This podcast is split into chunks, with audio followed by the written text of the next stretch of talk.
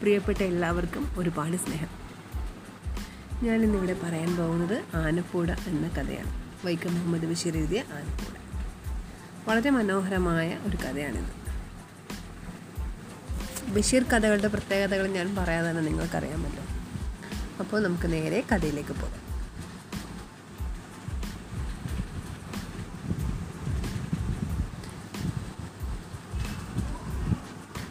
കൊലകൊമ്പനായ ഒരാന. ആ കൊമ്പനാനയുടെ വാലിലെ രോമമാകുന്നു വേണ്ടത്. എന്റെ സ്വന്തം ആവശ്യമല്ല രാധാമണിക്ക് വേണ്ടിയാണ്. പുസ്തകത്തിൽ വയ്ക്കാൻ അവളെനിക്ക് മയിൽപ്പീലി തന്നിട്ടുണ്ട്. ആനക്കാരും ഞാനും വലിയ കൂട്ടുകെട്ടിലാണ്. നല്ല തളിര് വെറ്റില പഴുക്കടയ്ക്ക പുകയില എല്ലാം വീട്ടിൽ നിന്ന് മറ്റാരും കാണാതെ കൊണ്ടുപോയി ആനക്കാർക്ക് കൊടുക്കും. നിഷ്പ്രയാസം എനിക്ക് ആനവാൾ കിട്ടും. ആനക്കാരെല്ലാം എന്റെ ഇഷ്ടക്കാരാണല്ലോ. ഞാൻ ആനക്കാരനോട് കാര്യം പറഞ്ഞു ഒരു ആനവാൾ വേണം. ആനക്കാർ പരിഹസിക്കുന്ന മട്ടിൽ പറഞ്ഞു. ആനയ്ക്കൊരു വാലില്ലേ ഉള്ളൂ. അത് മുറിച്ച് തന്നാൽ ആന എന്ത് ചെയ്യും? ഞാൻ പറഞ്ഞു. എനിക്ക് മുഴുവനും വേണ്ട. ഒരു പൂട മതി. ആനപ്പൂട. ആനപ്പൂടയോ? ആൾക്ക് ആനക്കാർ ചിരിച്ചു. ഇതെന്താ വല്ല കോഴിയോ മറ്റോ ആണോ? ആനക്കാർ തന്നില്ല. ഞാൻ ചോദിച്ചത് വെറും ഒരു ആനപ്പൂടയാണ്. തന്നില്ല. ആട്ടെ കാണിച്ചു തരാം. ഒരു ആനപ്പൂട ഞാൻ കട്ടെടുക്കും.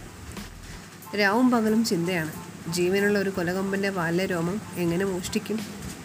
തെങ്ങിൽ തളച്ച് തളച്ചു നിർത്തിയിരിക്കുന്ന ആനയുടെ പിറകിൽ ചെന്ന് പതുക്കെ വാൽ പിടിച്ച് ഒരു രോമം മോഷ്ടിക്കാം. പക്ഷെ പെട്ടെന്ന് തിരിഞ്ഞു ആന കുത്തിയാലോ? ഒടുവിൽ ഒരു എളുപ്പവഴി കണ്ടുപിടിച്ചു. സർവമാന പേരും ആനകളും കുളിക്കുന്നത് കടത്ത് കടവിലാണ്. നദിയിൽ കരയോട് ചേർന്ന് വെള്ളത്തിൽ മൂന്ന് ആനകൾ കിടക്കുന്നു. നടുക്ക് കിടക്കുന്നതാണ് കൊമ്പൻ. അവന്റെ വാലാകുന്നു മോഷ്ടിക്കേണ്ടത്. ഞാൻ വെള്ളത്തിൽ ചാടി. മുങ്ങാങ്കുഴി ഇട്ടു പതുക്കെ ചെന്ന് കൊമ്പനാനയുടെ പിറകിൽ മാത്രം തല പിറകിൽ തല മാത്രം പൊക്കി നോക്കി വാൽ ശരിക്കും കണ്ടുപിടിച്ചു. എന്നിട്ട് മുങ്ങി. ആനയുടെ വാൽ പതുക്കെ പിടിച്ചു. പല്ലുകൊണ്ട് നീണ്ട ഒരു രോമം കരണ്ട് മുറിച്ചെടുക്കാൻ ശ്രമിച്ചു. പറ്റുന്നില്ല. ഞാൻ കടിച്ചു പിടിച്ചു. വാൽ ബലമായി പിടിച്ചകറ്റി. ശക്തിയായി വലിച്ച ഒരു ഓർമ്മയുണ്ട്. പിന്നെ ആകെ ഒരു ബഹളമാണ്. വാലിലെ പിടിവിട്ട് ഞാൻ പൊങ്ങി. ആന ഭയങ്കരമായി അമറിക്കൊണ്ട് എണീറ്റ് തിരിഞ്ഞു. എന്നെ കണ്ടു. ഞാൻ ഒറ്റ മുങ്ങി. മരണവേവലാതിയോടെ മുങ്ങാങ്കുഴിയിട്ട് ശീക്രം പാഞ്ഞു. പാഞ്ഞുപോയി. ശ്വാസം വിടണം. ചങ്ക് പൊട്ടാൻ പോകുന്നു. എന്നിട്ടും പൊങ്ങിയില്ല. ഒടുവിൽ പോയി പോയി വെള്ളത്തിൽ ഇരുട്ടുള്ള ഭാഗത്ത് പൊങ്ങി. ഞാൻ തിരിഞ്ഞു നോക്കി. ആന തുമ്പിക്ക ഉയർത്തി. ഫയജന ഭയജനകമായ രീതിയിൽ അമ വിധത്തിൽ അമറുകയാണ്. മറ്റു രണ്ട് ആനകളും എണീറ്റ് അമർന്നുണ്ട്.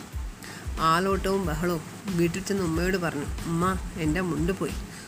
ഉമ്മ പറഞ്ഞു എല്ലാവരുടെയും മുണ്ടുപോയി ആന വരേണ്ട ബഹളത്തിൽ ആളുകൾ തട്ടിയും മുട്ടിയും വീണ് ജീവനും കൊണ്ടോടി കൊമ്പന് പെട്ടെന്ന് ഭ്രാന്തിളകിയതാണ്.